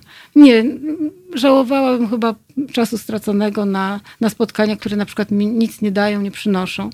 No więc A to... Ginczanka nie jest takim dybukiem, który w panią wchodzi i po prostu jest i panią męczy na wszelkie możliwe... To nie, nie. znaczy, że to jest nieprzyjemne. To może być... Chyba nie, nie. nie. Ja, ja muszę powiedzieć, że na przykład, y, ponieważ ja znam bardzo wiele osób, które... Nawet wyznają tą swoją taką fascynację i miłość Zuzanną Ginczanką. Więc ja w sobie czegoś takiego nie czuję. Nie, nie, nie czuję tego takiego, to, że coś mnie porwało. Ja może mówię teraz herezję i wiele osób będzie miało pretensje tam mnie o to, że, że to powiedziałam. Nie, ja ja się troszczę o Ginczankę, ja się pani czuję za nią odpowiedzialna. Pani jest osobą, która daje jej pamięć o niej, więc... I, i tak, i ty, to, ale to nie jest tak, że ja po prostu jestem... Yy, może może to, to tak powinno być, że trochę staram się racjonalizować wszystko to, co, co, co mogę o niej powiedzieć i co, co w niej widzę. Staram się opowiadać o niej, ale staram się też... Yy, ani jej nie krzywdzić, ani też za dużo nie mówić o sobie wtedy, kiedy, kiedy opowiadam o Ginczance, bo to jest ten problem, o którym tutaj też no już przed chwilą rozmawialiśmy, że to jest, jest ileś opowieści i z tego trzeba... No, I też nie chcę, żeby ta opowieść była opowieścią o mnie, bo to tak mówią czasem teoretycy literatury, że każda biografia jest też opowieścią tego, który trzyma pióro. No tak, bo on szuka. Tak, szuka. tak, więc y, i oczywiście y, nie, nie jestem w stanie tego uniknąć, natomiast y, staram się właśnie unikać tego takiego pokazywania jednowymiarowej ginczanki, yy, ginczanki widzianej wyłącznie moimi oczami, bo uważam, że, że każdy może mieć jej obraz własny, tak samo jak obraz jej poezji. Chciałabym, chcę pokazywać pewne fakty i, i, i, pewne znaleziska, bo myślę, że ta biografia pod tym względem, nie, nie tylko pod tym względem, e, ale, ale przeze mnie, powiedzmy sobie, to, to, co ja miałam do powiedzenia na jej temat, to wydaje mi się, że powiedziałam i, i pewnie już nie będę więcej, więcej się wypowiadać. Natomiast pewne fakty cały czas docierają. Hartman, Jan Hartman, profesor z Kontinent, który będzie od 20 lipca u nas w Halo Radio prowadził też program, to właśnie przed programem mówił, że nie odpuści, że panią też zaprosi. Bardzo był zresztą niezadowolony, że ja zaprosiłem panią. A ja się bardzo cieszę. Dziękuję. Nawet y, biografia Ginczanki nie upilnuje mnie, nikt ukazała się 15 kwietnia. I proszę mi wierzyć, że ja już mam nowe materiały y, do biografii Ginczanki. Y, materiały, które, dokumenty. To nie tak, że ja zmieniłam zdanie na jej temat i na, ten, na, na, na temat tego, co napisałam. Bo ja tak, tak, tak, tak właśnie widzę Ginczankę, jak ją starałam się opisać. Natomiast y, tych materiałów biograficznych, że tak mogę powiedzieć, dokumentów, świadectw będzie coraz więcej. Ja jestem naprawdę bardzo szczęśliwa z tego powodu, że są osoby, które jeżeli trafią na jakieś ślady Zuzanny Ginczanki, to zgłaszają się do mnie. Ja y, no dosłownie kilka dni temu byłam zaszczycona i wyróżniona wiadomością od, na razie przepraszam, ale nie powiem dokładnie, Mhm. bo muszę to najpierw opublikować, y, y, wiadomością od, y, od pani pracującej w, z, w jednym z archiwów, że znalazła dokumenty Zuzanny Ginczanki. I chyba mnie to ucieszy, bo ja tego nie znam. I rzeczywiście bardzo mnie to ucieszyło. Jest fotografia Zuzanny Ginczanki, jeszcze zupełnie nieznana, takiej jakiej jej nie widzieliśmy, a jest przepiękna. Też się panu spodoba na pewno. Jest świadectwo maturalne. Wiem jakie oceny miała Ginczanka na y, y, maturze. Także naprawdę y, można w tej chwili już uzupełniać tę biografię, która ukazała się dosłownie no, tam te dwa, trzy miesiące temu, niecałe trzy miesiące temu. I to, to, to, to jest dla mnie ogromna satysfakcja, że, że właśnie w ten sposób to wygląda. Ale, ale mówię, ten obraz Ginczanki mam, mam jakiś, mam wcale nie widzę jej jako osoby szczęśliwej, zadowolonej z tego powodzenia, jakie ją spotykało. Zresztą te historie też są takie nie, nie, niejednoznaczne. Nie, chyba jeden raz podczas pisania tej biografii miałam taką myśl, oby to się nie okazało prawdą. Kiedy dowiedziałam się, jaka była relacja Ginczanki z Józefem Łobodowskim który tak bardzo ją hołubił w swojej poezji już w latach 80. Wydał tomik Pamięci Sulamity. Yy, mogę to powiedzieć, bo to jest, to, to, to jest niezwykła historia, w ogóle dla mnie bardzo przykra i, i tak jak powiedziałam, no, jedyna historia, o której myślałam, że o, o, oby to się nie potwierdziło. Ponieważ yy, oni się znali w Równem, yy, Józef Łodowski odbywał służbę wojskową w Równem, No i w, swo- i w swoich wspomnieniach niedwuznacznie sugerował, że miał romans z Ginczanką i, i w ogóle to Ginczanka yy, zerwał z nią. Kon- że, że, że, Miał romans, czy miał nadzieję, że Myślę, mu się miał uda nadzieję, mieć romans? nadzieję na romans. I, yy, a potem sobie pewnie w tych latach 80. więcej wyobrażał niż to miało miejsce. W latach 80. to było z 40 lat po tym, jak ona już Tak, została ona już nie żyła. zamordowana. Tak, on napisał wtedy tomik Pamięci Sulamity, w którym uważam, że, że niepotrzebne są te słowa, kiedy on pisze, że już cię tym wierszem wprowadziłem do y, krainy poezji, y, bo on nie musiał wcale jej ocalać, ona by ocalała i tak be, bez udziału Józefa Łobodowskiego. Ja mówię to z takim żalem, ponieważ z tych materiałów i dokumentów, do których dotarłam w czasie pisania biografii, wynika jednoznacznie, że Ginczanka nawet jeździła do niego do Lublina, y, poznała tam jego mamę i babcię, ale on nie chciał w domu Żydówki. Nie chciały Żydówki, w związku z tym bardzo szybko znalazły mu pannę Kuryłównę z dobrego domu i y, Łobodowski się z nią ożenił, ale nigdzie tego nie napisał. Znaczy opisał całą historię, pomijając ten jeden drobny szczegół właśnie, y, y, jakby dlaczego nie doszło do małżeństwa i, i jak się ta historia skończyła. A na dodatek, no właśnie sugerował, że Ginczanka na niego się obraziła wtedy, kiedy y, dowiedziała się, że on się ożenił. No, pff, pewnie się przestała interesować, jeśli się wcześniej interesowała, załóżmy. No ale to, była są, to, są, to są właśnie te opowieści, te, y, no tak jak ta historia y, opowiedziana przez Łobodowskiego, to jest właśnie to, czy to jest bardziej historia o nim i jego ego, czy to jest historia o Zuzannie Ginczance. I myślę, że bardziej właśnie, więcej nam mówi o nim, aniżeli o niej, więc jakby ktoś pisał biografię Łobodowskiego, no takie biografie powstają. Ale myślę, że jest to bardziej przyczynek do biografii Łobodowskiego, aniżeli przyczynek do biografii Ginczanki. I, i tu, tu mówię, to też są takie jakby szczegóły z tej, z tej pracy y, biografistki, którą, którą mam za sobą. Y, no ale właśnie między innymi takie historie składają się na ten obraz Ginczanki wcale nie tak jednoznaczny i tej uwielbianej, y, podziwianej y, kobiety. O tym zresztą też świadczy ta historia już okupacyjna, kiedy, ja to powtarzałam już kilkakrotnie, kiedy wcale nie było, wcale tym, żadnemu z tych mężczyzn nie imponowało już pokazywanie się z nią na ulicy. I to był dopiero Może po sprawdzian. prostu się bali. No, ale to był dopiero sprawdzian tego, czy to, czy darzą ją prawdziwym uczuciem, czy też po prostu właśnie było im miło pokazać się z tą piękną panną, Ym, bo podobno się wszyscy oglądali. jak spacerowała z tymi swoimi różnymi znajomymi krakowskim przedmieściem, to nie było osoby, która się nie obejrzała. A, No tak, z komentarzem, że o, ten idzie Żydówkę Jak- prowadzi pod rękę. Mm, tak. No więc to, to, są, to, są, to są tego typu historie, które, które gdzieś tam się odzywają też w jej biografii. Pomimo, że ona sama jakby tego, tego tematu jakby, y, żydowskiego, że tak powiem, ona właściwie nie porusza w swoich wierszach. Poza tym wierszem, który pan przeczytał, No no tak, ten Miss. Moriar, bo Mhm. no, ale to jest, to jest jakby kontekst jest y, y, oczywisty też. To tam właściwie tej, tej tematyki nie ma. Jest ballada o Żydziaku, którą ona napisała y, jeszcze w Równem, ale tam też no, Żydziak jest po prostu Ale Żydziak jest po prostu Tak. bohaterem. Tak, on nie jest em, tam... Bohaterem, nie, nie będziemy tu czytać tego Tak, wiersza. ale nie ma znaczenia właśnie, prawda, że o, to jest Żydziak, czy mógłby być Znaczy, Żydziak jest e, chłopcem po prostu, małym chłopcem, który próbuje żyć. No. Tak, i to, i, i, no, ale jest jeszcze wiersz Łowy. Prawda? Wiersz Łowy, który jest takim bardzo dramatycznym wierszem. Wiersz, y, y, który powstał w momencie nagon, na, na, nagonki antysemickiej, antysemickiej w Warszawie, już kiedy Ginczanka tutaj studiowała. I to jest y, po prostu nie...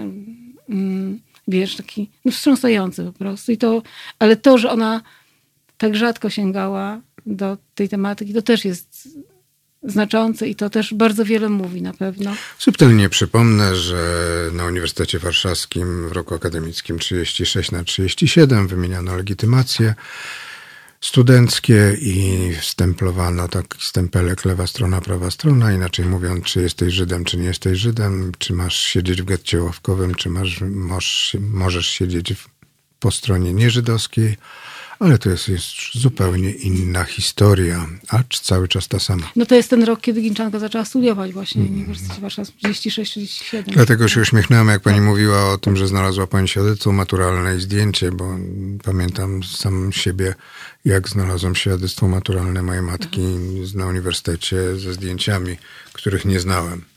Też z tamtego okresu. Pani profesor Izolda Kiec jest państwa gościem. Rozmawiamy o, rozmawialiśmy o Wiktorze Baterze, rozmawialiśmy o Ginczance, Zuzannie Ginczance. A teraz po- przypomnę, że słuchamy Halo Radia. Słuchacie Państwo Halo Radia, Stand By Me, The King. Słuchajcie powtórki programu.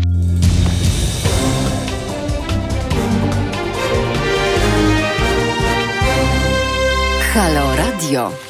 Halo Radio, Halo Radio, czwartek, 9 lipca, godzina 14.26. Jarosław Szczepański, witam serdecznie. Państwa gościem jest pani profesor Izolda Kiec. Rozmawialiśmy o Wiktorze Baterze, rozmawialiśmy o Zuzannie Ginczance. Yy, A teraz właściwie pora wrócić do rzeczywistości. Biorąc pod uwagę to, że pojutrze, nie, zaraz dzisiaj jest czwartek, to po, po pojutrze, pojutrze będzie cisza, a po pojutrze będą wybory. Chciałem o tych wyborach też porozmawiać, ale zacznijmy od czego innego. Pani jest autorem, autorem książki Historia polskiego kabaretu. Książka, która mnie powaliła, powaliła całkowicie, ponieważ opisała pani historię wszystkiego, co było w kabarecie polskim. Po prostu zrobiła z tego pani absolutne kompendium wiedzy z pięknymi opowieściami o Jonaszu Kowcie, moim ulubionym zresztą Jonaszu Kowcie. E, I nie tylko, znaczy o no wszystkich. No niestety jest i o Pietrzaku trochę i no ale mój Boże. Ale no, o tym dawnym Pietrzaku. No tak, no nie, nie, nie rozmawiamy o obecnej historii Pietrzaka. Jak pani, kiedy pani się za to wzięła? Jak pani do tego, taki pomysł encyklopedyczny niesamowity. Y, to znaczy, to, to nie jest tak długa historia jak historia Ginczanki, czyli trochę mniej, mniej lat, jeżeli chodzi o kabaret. I, y, ja przez wiele lat y, dla studentów polonistyki w Uniwersytecie imienia Adama Mickiewicza prowadziłam taki Dla niewtajemniczonych dodam, pochwalę się, że wiem w Poznaniu. Tak, przepraszam, nie dodałam. W moim ukochanym Poznaniu yy, fakultet yy, zatytułowany Kabaret. I tam strasznie dużo ludzi na te zajęcia przychodziło, bardzo im się to I podobało. oglądaliście film? Kabachej, kabachej? Nie, nie, akurat nie, ale to, bo to yy, było takie właściwie zajęcia, które, znaczy, dlaczego o tym mówię? Ponieważ ta książka właściwie jest yy, napisana na podstawie wszystkiego tego, co ja sobie zbierałam na zajęcia. Zresztą ja muszę powiedzieć, że ta moja miłość do kabaretu y, zaczęła się od piosenki. najpierw były piosenki i też dużo takich piosenek aktorskich, różnych kabaretowych i tak dalej. I potem e, gdzieś to wpisywałam w historię kabaretu i, i nagle się okazało, że, że to jest niezwykła historia i że to, co dzisiaj nazywamy zwyczajowo kabaretem, wcale kabaretem nie jest. E, że kabaret to jest coś zupełnie innego. E, Czy myślimy o tym samym, o kampanii wyborczej? Ach, to, to, to wie pan co, to ja się strasznie oburzam, jeżeli ktoś mówi na przykład w Sejmie to kabaret, albo polityka to kabaret, bo to już nawet y, nie, nie, nie chciałabym, żeby używać tego słowa kabaret w odniesieniu do, do rzeczywistości, która nas otacza. Natomiast ja mam, y, odnoszę się do, do współczesnego kabaretu, który, znaczy ja, ja, ja się przyznam, ja nie jestem wielbicielką yy, współczesny, te, tego, co współcześnie nazywamy kabaretem, a w ten sposób powiem. Dla mnie prawdziwy kabaret to jest ten kabaret, który ma rodowód teatralny. To, co, z czym dzisiaj mamy do czynienia, to jest yy, estrada. Estrada i takie I... troszkę w, yy, jarmarczne tak, to jest, cyrkowanie. To jest coś, co, co gdzieś wywodzi się jakoś tam pewnie z tej tradycji kabaretu, ale po, poszło w taką stronę, która już mnie mniej interesuje. Natomiast y, ja tę, tę granicę pomiędzy kabaretem, tym, z taką tradycją właśnie teatralną, gdzieś wyznaczyłam, na, jeżeli chodzi o polski kabaret, to to jest Dudek. To jest Dudek, był ostatnim takim kabaretem, który jeszcze ma ten rodowód y, teatralny, a potem to zmierza w kierunku estrady, bo nawet... Y, samotorzy w Opolu, jakieś kabaretony, podczas festiwalu piosenki zaczęto organizować. Y, kabaretony, które teraz już przybrały taką autonomiczną formę właściwie spotkań y, y, estradowych. No to jest już zupełnie coś innego niż te spotkania w małej salce, zaprzyjaźnione najczęściej też osoby. Kabaret, tak, pierwszy kabaret miał taką formę spotkań towarzyskich, gdzie każdy może wystąpić, każdy może zaprezentować swoje umiejętności. A poza tym wiemy, o czym mówimy, to znaczy większość tak. tekstów była odnoszona do mm, sytuacji albo tej, w której jesteśmy, albo przynajmniej rozumiemy mm. dokładnie o co chodzi. Tak, takie mrugnięcie pod okiem. Mrugnięcie takie, okiem. takie do, do, do, I to, to, to było dla mnie bardzo ważne, jeżeli chodzi o, yy, o kabaret. I y, po, y, po, tych wielu latach, kiedy. Za, y, ja, ja, dostałam taką propozycję napisania tej książki z wydawnictwa poznańskiego.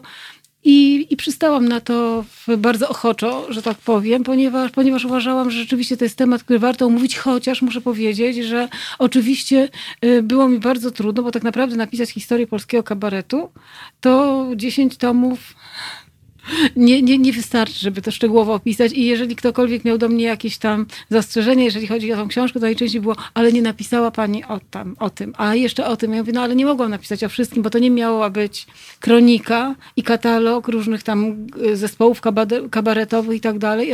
No przykro mi, że rzeczywiście tak się stało, że tam pominęłam y, niektóre osoby, czy y, niektóre zespoły kabaretowe, ale tutaj chodziło o to, żeby to zarysować. No w jednym tomie Zresztą to mogę też zdradzić kuchnię, że tak powiem, taką wydawniczą, że bardzo się tam spieraliśmy o tytuł. I ja nie, nawet nie chciałam, żeby to się nazywało Historia polskiego kabaretu. To miało się nazywać Genealogia polskiego kabaretu. E, no ale uznano, no że... właśnie, na, na wklejce Tak, jest... i miał być ten tytuł, ale uznano, że może jednak to słowo genealogia nie dla każdego będzie zrozumiałe. Aż do tego stopnia? tak, tak. No i, i, i... Jest o zielonym baloniku, o figlikach tak. pod pikadorem, Kwi pro quo, Momus, Wesoła Lwowska Fala, Eterek, Studio 2, 202. Piwnica pod baranami, Jama Michalika, Dudek, Zielona Gęś, STS, Bimbom, Kabaret Starszych Panów, Hybrydy, Koń. O, I owca i tej też jest Salon Niezależnych pod egidą Kabaret Olgi Lipińskiej. Mm. No czyli klasyka, klasyka. Klasyka, klasyka, klasyka tak. polskiego, tak. Mm, nie, klasyka, klasyka polskiego kabaretu. Y, Salon Niezależnych, y, który mm, z kolei ja się wychowywałem na Salonie Niezależnych, bo to akurat tak było. Tylko przypomnę, że autorem słów piosenki Pokolenie Kolumbów Pamięta pani, kto jest? Tak. Y, autorem słów Jacek mm -hmm. Krajf? Nie. Nie. Marcin Wolski. Marcin Wo A, tak, Marcin Wolski. Mm -hmm. Ten Marcin Wolski, który dzisiaj walczy w telewizji polskiej, e, walczy, walczy o różne, różne, różne. Pozwolę sobie przeczytać jeden list. W zeszłym tygodniu zresztą tak gwoli wyjaśnienia też czytałem list, ale wtedy to był list e, z Las Vegas.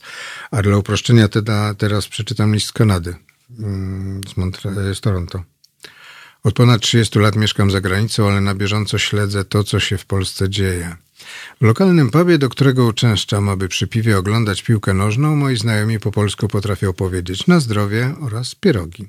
Za wielkich Polaków uważają Wałęsę, Jana Pawła II i Lewandowskiego, a sytuacja w Polsce nie należy do tematów, które by ich nadmiernie interesowały.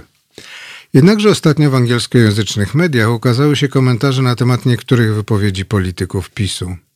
Z tego też, podejrzewam, powodu zostałem w przerwie meczu Wolves vs Arsenal wywołany do tablicy, żeby zebranym w pubowym ogródku objaśnić ideologię LGBT. Nie ukrywam, że wypadłem fatalnie. Ale jestem święcie przekonany, że znakomita większość tych, których, którzy posługują się tą zbitką wyrazową, nie potrafiłaby wytłumaczyć w sposób ogólnie zrozumiały, o co w niej chodzi. A skoro najlepszą obroną jest atak, powiedziałem kumplom, że od nich oczekuję wyjaśnień, bo to wtargnęło do Polski z Zachodu, a Kanada w stosunku do Polski to Zachód. I byłbym pewnie uratowany, gdybym nieopatrznie nie wspomniał o ideologii gender. Był gromki śmiech, parę bardziej lub mniej niewybrednych dowcipów oraz oskarżenia, że sobie jaja robię z porządnych ludzi, bo jak można dorabiać ideologię do płci dla niewtajemniczonych, gender po angielsku znaczy po prostu płeć, a jednak można. Polak potrafi.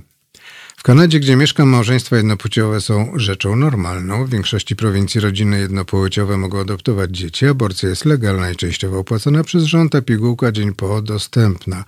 I mimo tego wszystkiego ten kraj jakoś sobie daje radę. Ma Kanada swoje problemy, jak każde inne państwo, albo, ale rozpasanie obyczajowe spowodowane tym, że dorośli ludzie są traktowani jako osoby myślące i mogące same decydować o swoim życiu, nie jest jednym z nich.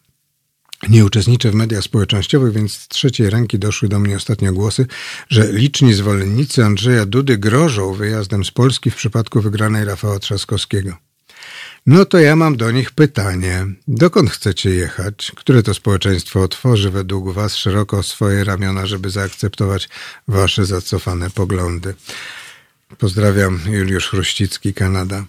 Przeczytałem ten list, bo, no bo po pierwsze w zeszłym tygodniu też przeczytałem inny list, a i po drugie są wybory jednak za dwa dni, a po trzecie, mm, przepraszam bardzo, ale to mi się naprawdę zaczyna kabaretem trochę ko kojarzyć. Takim bardzo słabym, jarmarcznym yy, właśnie w wykonaniu nocy kabaretowej, gdzie to tam w Mrągowie.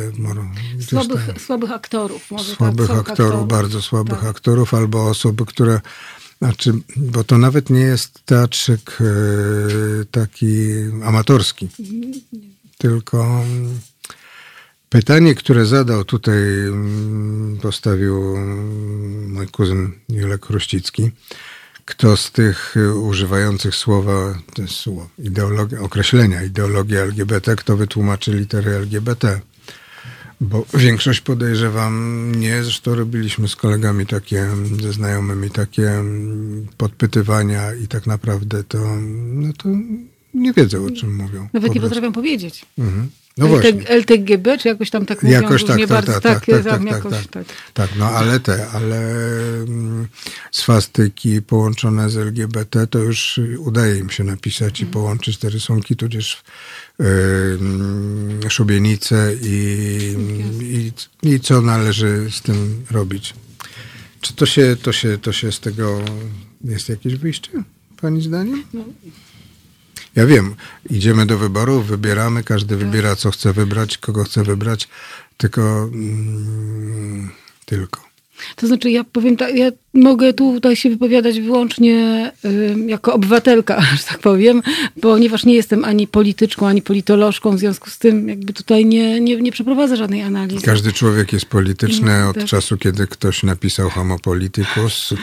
Wie, ale, ale tak, no to y, y, mogę powiedzieć to, co mnie najbardziej boli w tym wszystkim, co się dzieje i to, co widzę i obserwuję na co dzień.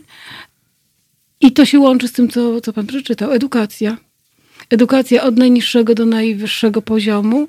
Y, co za tym idzie, to jest to, co mnie najbardziej interesuje, czyli słowo. Bo y, gdyby tak przeanalizować język, jakim w tej Gdzieś, chwili... gdzieś czytałem w jakiejś książce, najpierw było słowo, było coś takiego. Było chyba było, tak, Było, było tak. coś takiego. Mhm. To, ale jest jeszcze jedna kwestia, która też, no właściwie o tym rozmawialiśmy tutaj, bo trochę mówiliśmy o słowach, a, ale też przede wszystkim rozmawialiśmy o ludziach. Ym, szczucie na ludzi, pogarda dla ludzi. Po, chyba to, co mnie najbardziej boli, to jest pogarda dla, dla drugiego człowieka. Ja się z taką pogardą naprawdę nie, chyba nie, nie zetknęłam przez, przez tyle lat, ile... No ale przecież oglądała pani te różne plakaty, uwaga, wszy, tyfus, Żydzi, No to- tyfus, tyfus, Ale to jest. wszy. Nie, nie. m- Mówię, że ja się, ja się nie. spo- O historii mówimy, tak? Że w- z historii oczywiście to znam. I, No to teraz się przenosi tak, i to na jest tak. I nagle się pojawia to. I naprawdę myślałam, że to jest historia. I teraz nagle okazuje się, że to nie jest historia. I że można mówić o kimś z taką pogardą, z, ym, z nienawiścią. Oj, naiwna, naiwna. I to tak, pewnie jestem naiwna, to nie, nie, nie, nie pierwszy Nie, to taka zdarza, piosenka, że- taki tytuł by Tak, ale kiedyś. e, jestem, ja, jestem tym, ja, nie, nie, to nie, nie jest pan jedyną osobą, którą mogę, mogę jeszcze raz przywołać naszego bohatera z początku, co mi kiedyś powiedział, co mi powiedział Wiktor Bater na temat, na, e, e, na temat idealizmu mojego. Właśnie przy e, okazji takiej rozmowy powiedział mi, że kiedy będą robić konkurs na wzorzec idealizmu w Sewr, to on mnie zgłosi. No, moją kandydaturę. Dobrze, mogę się poczuć nie spadkobiercą Wiktora Batera, ale jakby trzeba było, to, to mogę, To może, mogę się zająć zrobić. tym, Tak, tym ale, zgłoszeniem. no, no więc to, y, ale to jest dla mnie, y, nie, to, to jest coś nie do zaakceptowania, ponieważ ja cały czas, całe moje świadome życie pracuję z ludźmi. Mam kontakt z ludźmi i, i piszę o ludziach i mówię o ludziach i chciałabym, żebyśmy jednak wspólnie dbali o to, żeby żeby żyć w jakimś, w jakimś świecie, w którym ważna jest pamięć, ważna jest y, komunikacja i mam wrażenie, że... No, to- komunikacja jest ważna, bo jeśli chodzi o to, żeby się przemieścić, trzeba wejść do właściwego autobusu. Chyba Dobrze, żeby on znaczeniu. przyjechał i żeby on nie był e, niemieckim kapitałem, bo niemieckie kapitali, kapitały jeżdżą na No e, to, amfetaminie i spadają. I to, i, i to, to mi się wydaje mm, takie dojmujące i wydaje mi się, że też y, kolejna sprawa, że te, to, o czym powiedziałam w tej chwili, to nie jest kwestia tego, że zagłosujemy w wyborach i oby y, ten wybór y, był wyborem, który nas jakby przywróci do, do normalności. Ale to nie jest tak, że to dzień po wyborach y, wszystko się zmieni. To są lata, y, żeby to odpracować, wypracować nowe reguły y, jakiegoś funkcjonowania normalnego. Normalnego, bo dla mnie normalne to jest właśnie to, że dbamy o pamięć, dbamy o innego człowieka, mówimy o nim, interesujemy się tym człowiekiem tak naprawdę głęboko, a nie dlatego, że jest nam w jakichś tam celach potrzebny, nie instrumentalnie. To, co. Ja, ja powiem jeszcze jedną rzecz, jeżeli, jeżeli mogę, jeżeli mamy tą chwilę czasu. To, co mnie najbardziej zabolało w tym, co, co, co, dzieje, się- co dzieje się od już szó- szósty rok, tak? W naszej. y, W, w życiu publicznym. To jest, y, to jest y, zrzucanie mm, na ziemię wszelkich autorytetów i wybieranie sobie poszczególne, takie, takie sztucie na pojedyncze osoby. Zaczęło się od profesora Rzeplińskiego, potem był Żurek, potem był, było paru jeszcze innych. Znaczy jakby, bo zbiorowe sztucie wywołuje czasem reakcję śmiechu, jakieś takie zbiorowe y, przeciwstawianie się temu zbiorowemu szczuciu. Jak się mówi komuniści i złodzieje, to się odzywa y, po drugiej stronie ileś tam osób, które wychodzą w koszulce, komuniści, złodzieje i tak dalej. Ale jak się szczuje na jedną osobę, którą się wymienia, zmienia jej nazwiska, y, której się grzebie w życiu prywatnym, y, którą się, no tak jak mówię, wyklucza z życia społecznego, to to jest coś, coś najgorszego, co nas może spotkać. I tego bym właśnie nie chciała, żeby, żeby to tak wyglądało. Że... Takie rozbuchanie w polityce, nazwijmy to w polityce, w życiu publicznym, rozbuchanie nienawiści i na tej nienawiści budowanie mm, czegoś, co ułatwi nam zdobycie, znaczy nam, temu komuś, kto to robi. Władzy na parę lat. Władzy na parę lat, tak. A po, po nas choćby potop.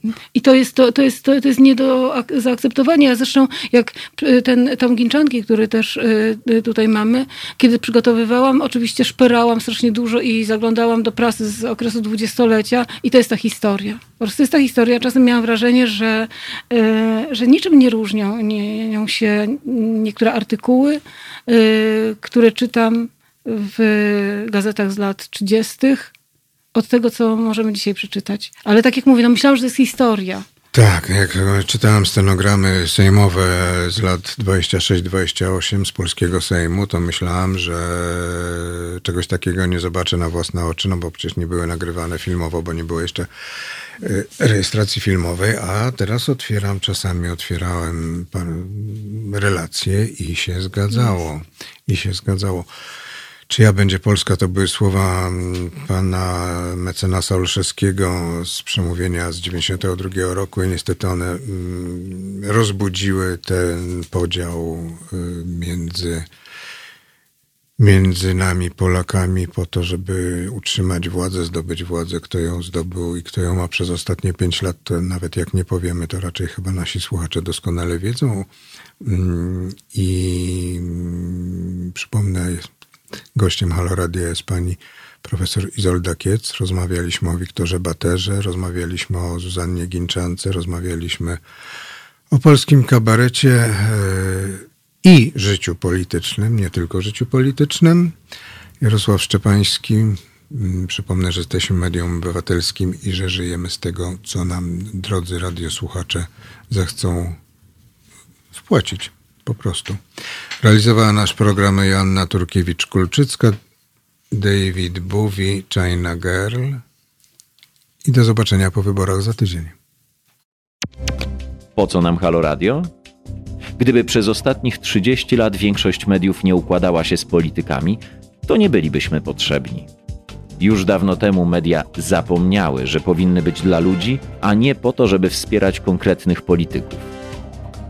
Halo Radiu wierzymy w etos pracy dziennikarza oraz w to, że media nie mogą opowiadać się za jakąkolwiek partią ani politykiem, ani schlebiać waszym prywatnym politycznym sympatiom. Jesteśmy od tego, żeby patrzeć politykom na ręce. Każde odpowiedzialne medium powinno mówić o politykach wyłącznie wtedy, gdy sprzeniewierzają się zasadom współżycia społecznego, prawom obywatelskim czy demokracji. Jeśli polityk pracuje dobrze, to nie mówimy o nim, bo przecież robi dokładnie to, czego od niego oczekujemy, za co mu płacimy. Nie mówi się wszak o wizycie w warsztacie, gdy auto jest sprawne, nieprawdaż? Media muszą być krytyczne wobec wszystkiego i wszystkich, taka powinna być ich rola. Drodzy Państwo, nie oczekujcie od nas, że będziemy przychylni Waszym politycznym wyborom. Będziemy natomiast mozolnie szukać dziury w całym. Po 30 latach polityczno-medialnego bagna to właśnie chcemy robić i robimy.